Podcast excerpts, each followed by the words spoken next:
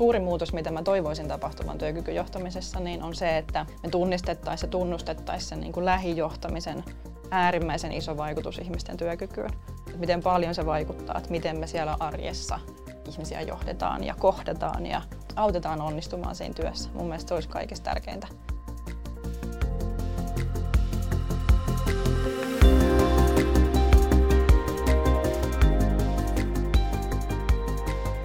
Nolla työuupumusta. Podcast.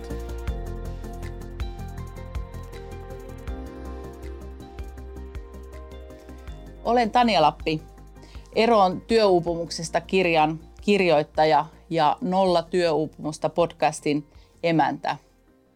Minulla on unelma. Toivoisin, että tulevaisuudessa suomalaisilla työpaikoilla työuupumuksista puhuttaisiin menneessä aikamuodossa. Tänään puhutaan työkyvystä. Parhaimmillaan henkilöstön työkyky on mukana kaikessa organisaatioiden johtamistyössä, joka ikisessä päätöksessä ja johdosta rivityöntekijään saakka tiedetään, mitä se tarkoittaa ja millaisia tekoja minulta odotetaan.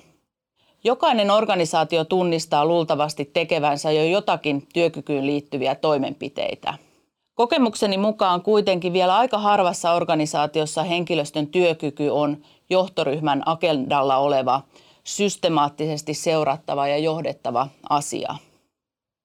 Moni HR kipuilee, miten saisi teeman johtoryhmän agendalle mukaan, johtoryhmän ymmärtämään, mistä asiassa on kyse ja toimimaan omassa johtamistyössään työkykyä tukevalla tavalla. Miten työkykyä sitten tulisi johtaa ja miten se työkykyjohtaminen liittyy työuupumukseen. Minulla on tänään kanssani keskustelemassa täällä studiolla kaksi työkykyjohtamisen huippuasiantuntijaa. Jenni Närvä, työkykyjohtamisen kehitysjohtaja Baronalta ja Anni Pura, Heltin yritysasiakkaiden työkykyjohtamisen oikea käsi. Nämä naiset näkevät omilta aitiopaikoiltaan, missä mennään suomalaisten yritysten työkykyjohtamisessa ja miten parhaissa työpaikoissa estetään työuupumisia. Tervetuloa Jenni ja Anni. Jenni, kerrohan, mitä juuri nyt sun työpöydälle kuuluu? Mitä kaikkea siellä on? No siellä on kaikenlaista. Isommasta pienempään, ehkä isompana Baronan strategian työstäminen nytten ja sitten toki työterveyshuoltoyhteistyöhön liittyen juttuja. Ja nyt maailman tilanteesta johtuen myös valitettavasti vähän Ukrainan sotaan liittyvienkin juttuja. Ähm, nyt kun päästiin ehkä vähäksi aikaa luulemaan, että korona vähän helpottaa ja ihmisilläkin ehkä mieli vähän lepää, niin tulikin sitten jotain muuta, mihin pitää nyt sitten reagoida. Anni, sä toimit useammankin Heltin asiakasyrityksen kanssa HR-tiimin oikeana kätenä ja hyvin tiiviisti heidän, heidän kanssaan yhteistyössä. Mitä kaikkea sun työpöydälle just nyt kuuluu? No kiitos kysymästä. Aika paljon kaiken näköistä, muun muassa edellä mainitut Ukrainan kriisi ja koronapandemia, mutta ehkä niihin liittyvät ne käytännön asiat, joista jutellaan, niin liittyy pitkälti hybridityöhön, siitä miten sen avulla – avulla tuetaan henkilöstöä tai minkälaisia haasteita, uhkakuvia siihen liittyy, minkälaisia toimintamalleja rakennetaan hybridityökäytäntöihin liittyen.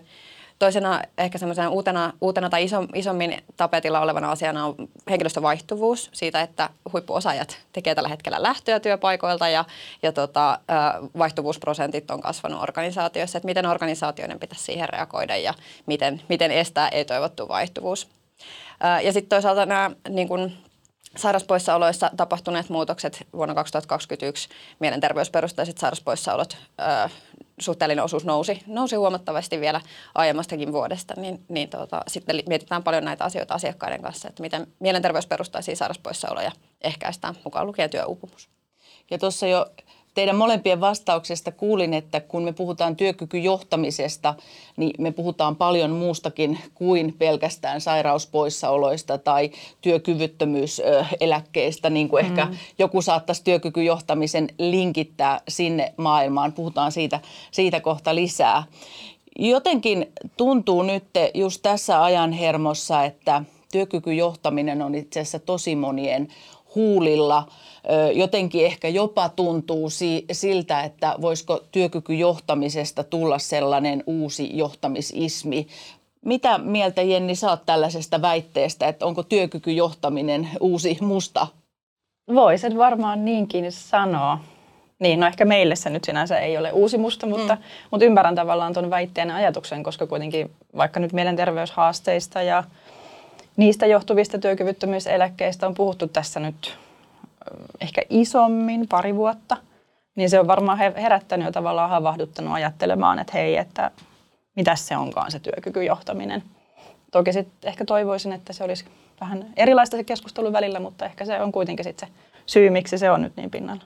Miten Anni sun työssä, uskotko sä, että työkykyjohtaminen on jollain tavoin nousussa asiakasyrityksissä? Joo, kyllä mä luulen, että se on. Ja siis tavallaan se ei ole uusi musta siinä mielessä, että äh, kyllähän työturvallisuusasioihin on kiinnitetty monta vuosikymmentä, jos ei vuosia satoja jo huomiota. Jos miettii vaikka niin kuin teollisilla toimialoilla, niin kyllähän siellä niin kuin työturvallisuuteen on kiinnitetty tosi pitkään jo huomiota. Mutta se, mikä tässä on ehkä uutta, on se, että nyt puhutaan niin kuin pitkälti ö, tietotyöstä, ajatustyöstä, asiantuntijatehtävistä, joissa työn kuormitustekijät on ihan erilaisia kuin siellä jossain tuotantohihnalla teollisuuslaitoksessa. Ja niitä me ei osatakaan kauhean hyvin niitä riskejä niin kuin havaita, tunnistaa, ennakoida ja toisaalta kun niissä keskiössä onkin ihminen ja ihmisen mieli. Eli se, että miten niin kuin vuorovaikutuksella voidaan esimerkiksi vaikuttaa niihin tekijöihin ja tunnistaa ja kuinka paljon niin kuin, monimutkaisempaa systeemiä se vaatii ympärilleen, että saadaan niin kuin niitä riskejä ennaltaehkäistyä verrattuna siihen, että miten saadaan vaikka työtapaturmia ennaltaehkäistyä. Ja se on ehkä se, minkä takia tämä on nyt niin kuin organisaatioiden huulilla, huulilla tämä asia, että puhutaan niin kuin työkykyjohtamisesta ja, ja miksi se on niin keskeinen. Jenni haluaa kommentoida, Joo, hyvä. pakko tuohon ehkä jatkaa, oli hyvä nosto ja mm, ehkä se, miksi se nyt on uusi musta, mutta siksi se on myös ehkä vähän vaikea asia välillä on se, että kun nyt pitäisi eri tavalla ehkä kohdata se ihminen kokonaisena siellä työpaikalla. Ja jotenkin suomalaisissa työpaikoissa on totuttu siihen, että, että se niin kuin, kaikki ne henkilökohtaiset asiat ja tämmöiset niin kuin intiimit jutut ja niin kuin kotielämä, niin ne kuuluu sinne kotiin ja niitä ei ikään kuin saa tuoda sinne työpaikalle. Ja niinhän se toki niin kuin osittain on edelleen, mutta se niin kuin semmoinen mielen hyvinvointi ja niin kuin se kaiken meidän ympäröivän maailman vaikutus meidän työkykyyn, niin se on jotenkin uusi asia. Ja sitä on tosi vaikea työpaikoilla vieläkin käsitellä. Ehkä se on myös tässä niin kuin keskustelussa nyt pinnalla niin korona-aikahan itse asiassa on tuonut sen kodin työhön Kyllä. tai itse asiassa sen työn kotiin Kyllä. niin päin, että itsekin muistan jossain palavereissa niin kuin pelottavan harjoittajan äh, koira yhtäkkiä hyppäsi syliin ja tunki, tunki kielensä siihen näyttöruutuun, niin, niin sellaiset asiathan on nyt koti on mm. jollain tavoin, ka- kaikki näkee sun Kyllä. kotiin palavereissa, niin siinä mielessä ollaan varmaan aika herkullisessa niin, asetelmassa, että kyllä. jollain tavoin se koti, kotielämä tulee nyt ihan normaalistikin niin. mukaan niin. työhön. Anni? Joo, ja käytännön tasolla mietin vielä tota, että mitä niin kuin omien asiakkaiden kanssa keskustelee, kun ö, esihenkilöt tai HR nostaa esille vaikka sitä, että, että kun ne ö, syyt siihen oireiluun tai haasteisiin löytyy sieltä kotoa. Mm. Ja sitten kun näkee sen oivalluksen, että aivan, että itse asiassa tällä hetkellä niin kuin ne kaikki haasteet tulee työn, työn ja muun elämän niin kuin yhteensovittamiseen liittyvistä Kyllä. asioista. Ja itse asiassa on tosi vaikeaa paikantaa, että mikä olisi puhtaasti työperäistä tai mikä olisi puhtaasti kotiperäistä Just. oireilua. Joo, toi, toi äärimmäisen hyvä, kun sanoit ton, koska mäkin törmään monesti siihen, että niinku esihenkilöt vähän pohtii vaikka niinku poissaolojen suhteen, että no onko tämä nyt työhön liittyvää, että ikään kuin sille mietittäisiin sitä, että pitääkö tähän tilanteeseen jotenkin puuttua. Ja se on ehkä semmoinen, mikä on niin perinteinen ajattelumalli, että, että jos se on työstä johtuvaa, niin sitten me tehdään, kun meillä on nämä prosessit, ja jos se on sitten jostain muusta johtuvaa, niin sitten se on vähän niin kuin sen ihmisen ongelma. Niin sen mä toivon, että tästä keskustelussa myös muuttuisi jatkossa. Tuohon vielä Anni, Anni kun sanoit tuosta työturvallisuudesta ja siitä esimerkiksi, että asbestisairaudet onnistuttiin työturvallisuudella eli työkykyjohtamisella poistamaan oikeastaan kokonaan suomalaisesta työelämästä, niin voisiko ajatella niin, että, että työkykyjohtamisella, hyvällä sellaisella, niin me pystyttäisiin ihan yhtä lailla työuupumus poistamaan suomalaisesta työelämästä? No kyllä mä toivon näin ja siihen vaaditaan niin kuin paljon töitä ja resursseja ja panostusta, mutta paitsi että puhutaan siitä, että saataisiin työuupumus poistettua, niin mä toivon, että työkykyjohtamisella satsataan organisaatioiden kilpailukykyyn, se nousee menestystekijäksi ja henkilöstö ei nähdä vain niin resurssina ja kustannus- ja kulueränä, vaan se on ennen kaikkea niin kuin sen organisaation menestymisen perusta tavallaan keino, keino myöskin esimerkiksi tuottavuuden optimointiin mm. ja suorituskyvyn kasvattamiseen.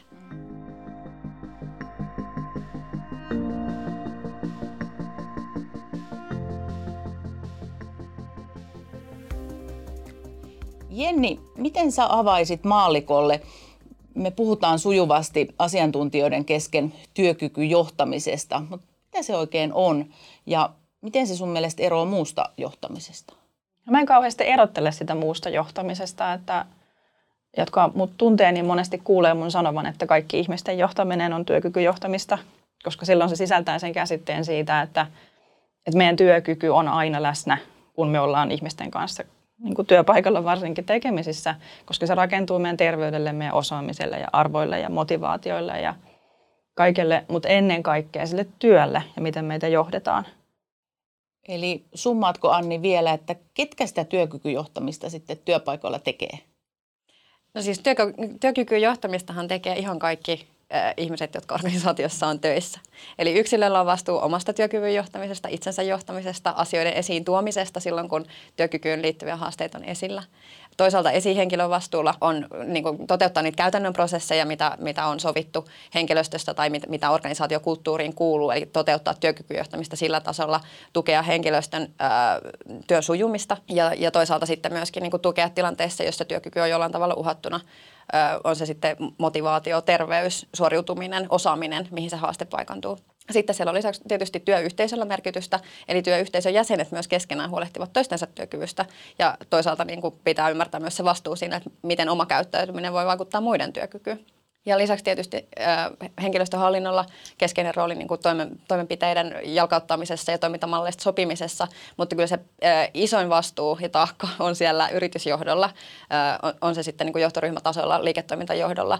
Eli sieltä tulee ne äh, tavoitteet, äh, ohjatut resurssit, miten niitä hyödynnetään siellä käytännön tasolla ja mi- mitä tavoitellaan niin kuin työkykyjohtamisen osalta ihan strategisella tasolla. Summattuna voisi ajatella, että meistä ihan jokainen työssä käyvistä ihmisistä on vastuussa työkykyjohtamisesta. Kyllä, juuri näin. Jenni, mitä, mitä sun mielestä työkykyjohtaminen parhaimmillaan on?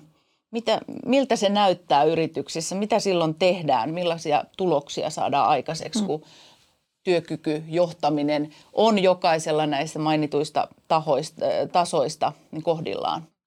No parhaimmillaan se on mun mielestä sujuvaa arkea. Ja sitä, että me käydään esihenkilöt, tiimiläiset, jatkuvaa dialogia siitä, että miten meillä menee, onko meillä tavoitteet selvillä, onko meillä työkuva jotenkin riittävän selkeä ainakin, ollaanko me päästy niihin tavoitteisiin, mitä me ollaan asetettu. Semmoista aika luontevaa keskustelua ilman niitä niin kuin ehkä vähän konservatiivisiakin leimoja siitä, että käydään niitä tiettyjä niin kuin tietyn nimisiä keskusteluja, vatukeskusteluja tai mitä nyt sitten onkin, vaan semmoista sujuvaa arkea. Että jos tätä täytyy vaikka niin kuin yritysjohdolle perustella, niin silloin me puhutaan niin kuin tehokkaasta työn tekemisestä. Hmm. Meillä on työt järjestetty tehokkaasti ja ne sujuu tehokkaasti. Eli silloin se on myös niin kuin tuloksekasta tekemistä. Niin nämä kaikki on, niin kuin, kulkee käsi kädessä. Kiitos. Eli nyt voisi ajatella, että nyt viimeistään niin haudataan sellainen ajatus, että työkykyjohtaminen on jotain pehmeää ja pörröistä ja sitä tehdään Nuksion metsissä tykypäivässä. Eli se on kaikkea mm. muuta kuin pelkästään pehmeätä, Kyllä. pehmeätä asiaa. Ehdottomasti. Ja just sitä niin kuin, tavallaan säännöllistä arviointia, että se mitä me ollaan aikaisemmin keskusteltu, niin onko se toteutunut? Miten me sitten taas tästä jatketaan eteenpäin? Että just se semmoinen niin höttö, mihin säkin ehkä noilla mm. tyhjypäivillä ja muilla viittasit, niin mun mielestä sen pitäisi olla niin kuin se pikku pikku juttu, mitä silloin joskus tällöin ehkä harrastetaan, mutta sille mitään tekemistä ihan sen aidon, oikean modernin työkykyjohtamisen kanssa. Mm. Eli voisiko summata, että kenenkään työkyky ei parane Nuksion metsäretkellä, vaan se paranee sillä, että työarjessa asiat sujuvat. Kyllä. Ja se Nuksion metsäretki, älkää käsittäkö väärin, mun mielestä se on äärimmäisen kivaa, mutta se on vaahtokarkki. Kyllä, kyllä, just näin. Mitäs Anni tuumaat, millaista työkykyjohtamista sä oot parhaimmillaan asiakasyrityksissä nähnyt? No mun mielestä yhtä lailla niin kuin se arjen, arjen työstä huolehtiminen, sieltähän se lähtee, että arjessa asiat sujuu, organisaatiokulttuuri tukee sitä työn tekemistä ja työn sujuvuutta. Mutta jos miettii vähän niin kuin, ö, isommassa kuvassa, niin kyllähän – tavallaan työkykyjohtamisessa keskeisiä prosesseja tai ehkä tavoitetiloja niin kuin henkilöstötuottavuuden kehittämiseksi, niin olisi nimenomaan se semmoinen autonomian itsemääräämisoikeuden tukeminen, ää, yhteenkuuluvuus, jota se Nuuksiokin parhaimmillaan mm. tietysti tavoittaa, mutta myös siinä arjessa, eli ti- tiimit pelaa yhteen, työntekijät pelaa yhteen. Ja toisaalta semmoinen kyvykkyyden kokemus ja sen tukeminen, että jokainen onnistuu työssään, jokaisella on mahdollisuus onnistua työssään, pärjätä siinä hyvin ja kokea niin kuin onnistumista. Ja sitten kun noin kolme asiaa saadaan kuntoon, niin ollaan, ollaan itse asiassa hyvin pitkällä myös työuupumusten ehkäisyn näkökulmasta.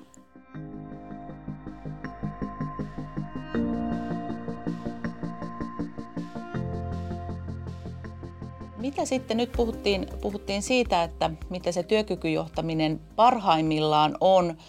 Mulla on itselläni ehkä sellainen näkökulma, niin kuin tuossa alussa ehkä mainitsinkin, että, että me ei ihan hirveän pitkällä vielä ainakaan johtoryhmätasolla olla työkyky johtamisessa, tai voi sano, sanottaa sitä niin päin, että harva johtoryhmä puhuu työkyvystä tai seuraa työkykyä jollain tavalla. Onko jotain muuta, mitä te näette arjen työssänne, että mitä vielä pitäisi kehittää, mitä, mitä voisi tehdä vielä paremmin, että meidän jokaisen työkyky ja työelämä paranisi vielä tästä hetkestä eteenpäin? Haluatko Anni vaikka sä aloittaa? Joo, ehkä isoin haaste jotenkin tällä hetkellä työkykyjohtamisessa on se pirstaleisuus ja toisaalta reaktiivisuus. Et ne on niin kuin kaksi isointa ongelmaa. Pirstaleisuudella tarkoitan sitä, että työkykyjohtaminen on yksittäisiä projekteja siellä, täällä ja tuolla ja budjetin hakemista tietyille toiminnoille ja tekemiselle ja luvan kysymistä siihen ja tähän. Ja se on myöskin sitä reaktiivista tekemistä. Eli tulee joku tulipalo, joka pitää sammuttaa ja sitten mietitään, mitä tehdään. Tai tehdäänkö vielä siinäkään kohtaa vai odotetaanko, että, että koko talo on tulessa ennen kuin lähdetään reagoimaan. Eli ne on niin kuin ne kaksi isointa ja ehkä keskeisintä asiaa, että tarvittaisiin kokonaisvaltaisuutta, eli just, just sitä tavoitteellisuutta ja seurantaa kaikkeen tekemiseen ja ihan siihen arkitasoon. Myös mittareita, ihan konkreettisia ja niin, niin laadullisia kuin määrällisiä mittareita, joiden avulla seurataan sitä, että miten se työkykyjohtaminen toteutuu. Mitä ajatuksia Jennillä herää tästä? Paljon ajatuksia. No, puhutaan niin sit reaktiivisuudesta, niin ylipäätään monessa se työkykyjohtamisen tekeminen on vähän semmoista niin kuin peräpeiliin katsomista – että tarkkaillaan saikkulukuja tai mietitään, että montako työkyvyttömyyseläkettä on tullut tai mitä se henkilöstö vastasi johonkin kyselyyn viime kuussa ja sitten ihmetellään, että miten nyt näin. Toisaalta ne asiat on monesti HRn vastuulla, että nähdään, että, nyt, että mitäs nyt niin HR tekee tälle asialle, kun meillä asiat on tällä tolalla. Kummassakin tilanteessa, että jos ne on niitä niin kuin saikkujen seurantoja ja sitä, että me odotetaan, että HR hoitaa, niin me ollaan aina myöhässä. Me ollaan aivan liian myöhässä. Et mun mielestä suuri muutos, mitä mä toivoisin tapahtuvan työkykyjohtamisessa, niin on se, että me tunnistettaisiin ja tunnustettaisiin sen niin kuin lähijohtamisen äärimmäisen iso vaikutus ihmisten työkykyyn. Että miten paljon se vaikuttaa, että miten me siellä arjessa ihmisiä johdetaan ja kohdataan ja mm, autetaan onnistumaan siinä työssä. Mun mielestä se olisi kaikista tärkeintä työkykyjohtamista ja on täysin samaa mieltä ja haluan, haluan tässäkin nostaa ikään kuin sen esihenkilötyön mm. jollain tavoin paljon suurempaan arvoon ja se on koko johtamisen kannalta, mutta erityisesti Kyllä. työkykyjohtamisen kannalta, niin voisiko jopa sanoa niin, että hyvä esihenkilö on työupumuksen pahin vihollinen, koska sillä on niin älyttömän Kyllä. iso merkitys monessa asiassa. Jenni näkee baronan näkökulmasta niin, niin sekä baronan työkykyjohtamista, mutta varmasti teillä on niin paljon toimialoja ja työntekijöitä, niin, niin tuleeko sinulle mieleen joku hyvä esimerkki, miten ikään kuin työuupumusta, jos nyt sitä, sitä sanaa käytetään, niin on pystytty ennaltaehkäisemään hyvillä mm. työkykyjohtamisen toimenpiteillä? Vaikeita sanoja. Um No ehkä semmoinen teema, mitä mä oon itse pyrkinyt meillä korostamaan paljon, on se, että, että ne niin kun, me saadaan niistä toimenpiteistä riittävän aikaisia ja me saadaan niistä oikeasti tehokkaita, kun me puhutaan niistä jo ennen kuin niitä tarvitaan. Eli se, että me niin kuin, ei mennä niiden meidän mallien ja prosessien ja polkujen taakse sitten, kun niitä tarvitaan ja kerrotaan, että nyt meillä on tämmöinen polku sulle, kun sulla on työkyky vähän laskenut tai muuta. Vaan että me työpaikalla oikeasti puhuttaisiin siitä, että hei, meillä on muuten tämmöisiä tukikeinoja, jos niitä joskus tarvii tai me ollaan tämmöinen työnantaja, että se on ihan ok meillä kertoa tämmöisistä asioista. Ja että tavallaan se, niin kuin, se meidän työnantajuuden kuvaaminen jo monesti auttaa siinä, että ihmiset uskaltaa vaikka kertoa huolia vähän matalammalla kynnyksellä, jolloin ne huolet ei niin kuin pääse kasaantumaan semmoiseksi vuoriksi tonne hartioille, vaan niistä sitten ehkä kertoo aikaisemmin ja silloin me voidaan reagoidakin nopeammin. Oli se asia sitten vaikka valvottava pikkulapsi tai, mm. tai uusi projekti, joka nyt onkin liikaa, niin silloin me päästään tarttumaan niihin ennen kuin me välttämättä edes tarvitaan vaikka työterveyshuoltoa. Niin, niin. Se on ehkä semmoinen viesti, mitä yritän kovasti tuoda itse esille. Jotenkin tuosta ehkä meille kaikille muistisäännöksi ja, ja muistiin se, että et, vaikkakin se haaste on siellä kotirintamalla, joskus se valitettavasti, valitettavasti sieltä löytyy, niin työssä on ja työpaikalla on paljon mahdollisuuksia miettiä, että miten sitä työtä keventämällä ikään kuin tilannetta voi saada haltuun. Kyllä, juuri näin. Ja sitten ehkä vielä se, se huomio, että ö, olen huomannut sitä, että HR-esihenkilöt miettii, että, että ei me jakseta lähteä tällaiseen, että ei meillä, lähetä, ei meillä ole mahdollisuutta korvaavaan työhön, ei me pystytä keventämään tätä työtä. Tämä työ on tällainen, että se mm. vaatii täyden intensiteetin.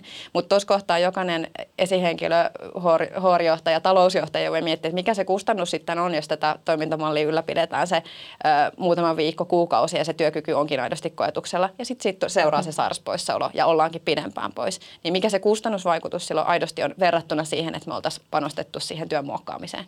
Ja Anni, tuohon vielä jatkan sen, että, että ei pelkästään se kustannus ja tavallaan niin kuin muokkauskeinot, mutta se, että jos me puhutaan siitä vaikka yrityksissä, että miten tärkeä ihminen meille on, niin täytyyhän sitä miettiä myös sitä kautta, että jos me luvataan vaikka meidän arvoissa, että inhimillisyys ja ihmisyys on meille tärkeää, niin täytyyhän se näkyy käytännössäkin. Eli silloin muun muassa näissä niin kuin muokkauskeinoissa.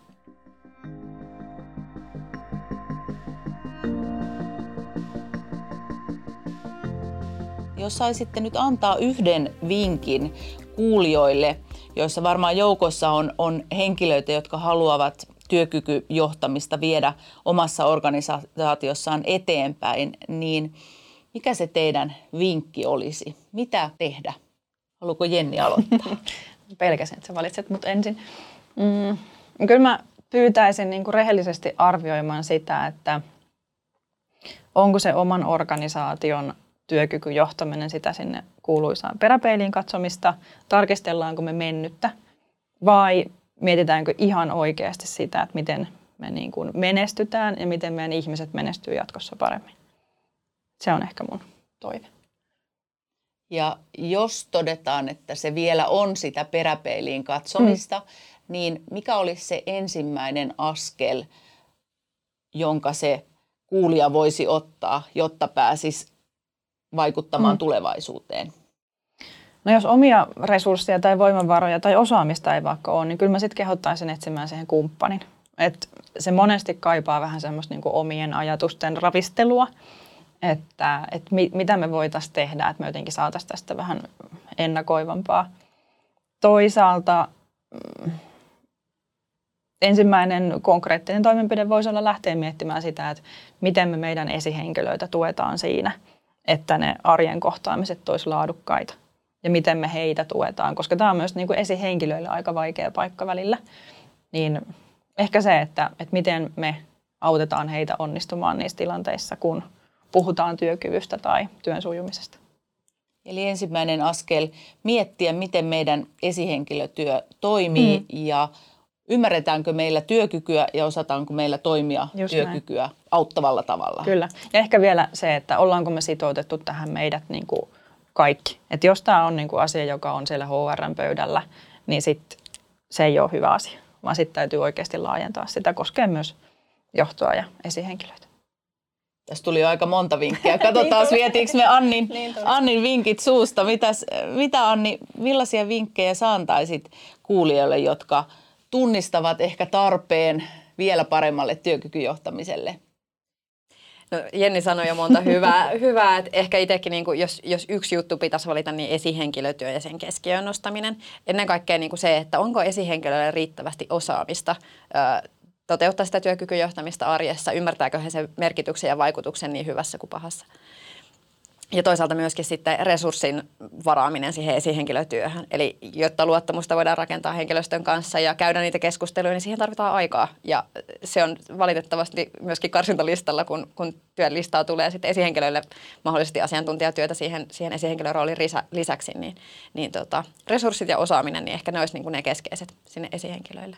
Mutta jos työkykyjohtamista halutaan niin kuin organisaatiotasolla lähteä kehittämään, niin ehkä keskeisin asia nykytila-analyysi, tiedon kokoaminen yhteen, yhteen ja mitä henkilöstödataa meillä jo on, mitä me on saatu niistä kyselyistä, mitä me ollaan kuultu esihenkilöiltä, mitä me te- tiedetään työterveyshuollosta, mitä me tiedetään eläkevakuutusyhtiöltä ja koota se kaikki yhteen, tunnistaa sieltä riskiryhmiä, alkaa niin kuin, taltuttaa niitä ensin ja sitten samanaikaisesti sitä proaktiivista työkyvyn tukemista ja esimerkiksi uupumusten ehkäisyä.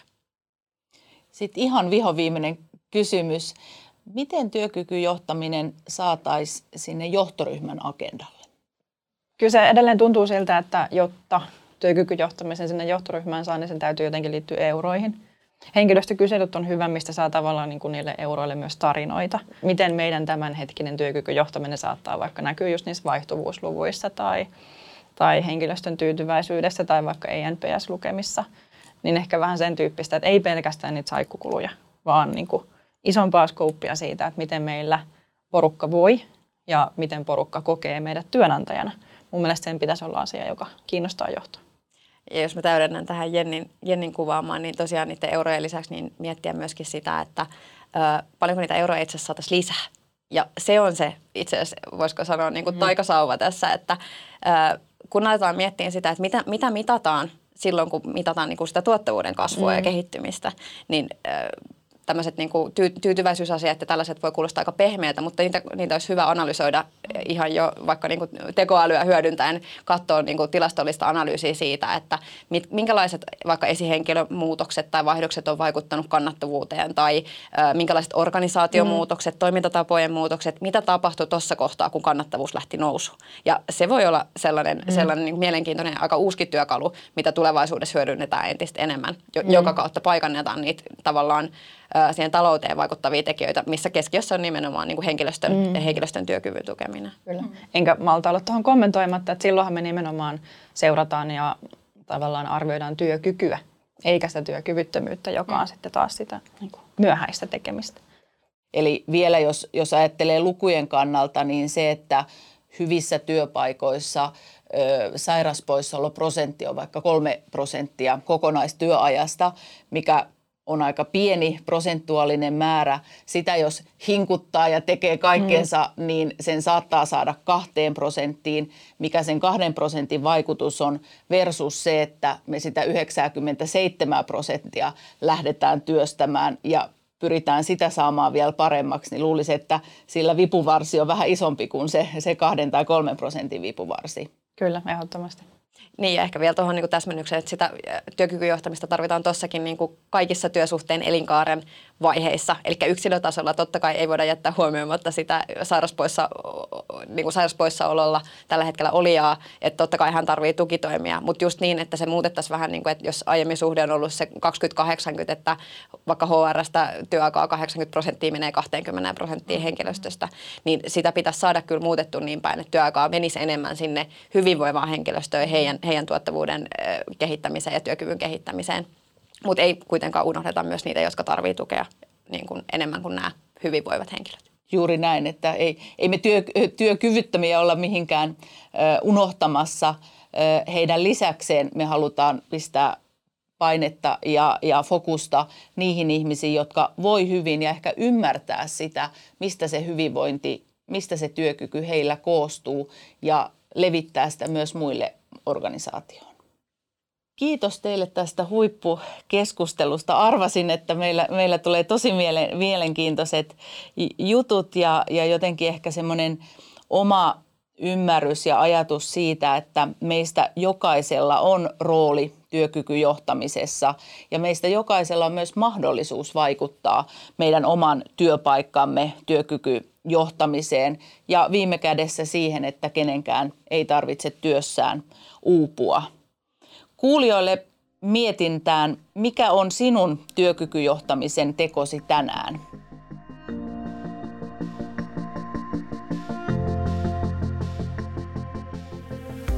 kasvu tapahtuu sitä kautta, että oppii pyytämään apua. Ja tavallaan sitä tuntuu, että sitä pitää toistaa niin kuin aivan koko ajan, koska se käsitys voi olla joku aivan muu. Että et seniori niin kuin huipputyypit on jotenkin semmoisia, että ne ei varmaan koskaan pyydä apua, mikä on täysin niin kuin päinvastainen todellisuus. Seuraavassa jaksossa pääsemme tutustumaan siihen, miten Suomen parhaissa työpaikoissa johdetaan jaksamista. Esiintyykö niissä lainkaan työuupumusta? Outi Sivonen Solitalta ja Pirja Aarnio Vinsitiltä avaavat HR-näkökulmasta, miten heillä pidetään huolta työstä, työyhteisöistä ja työntekijöistä.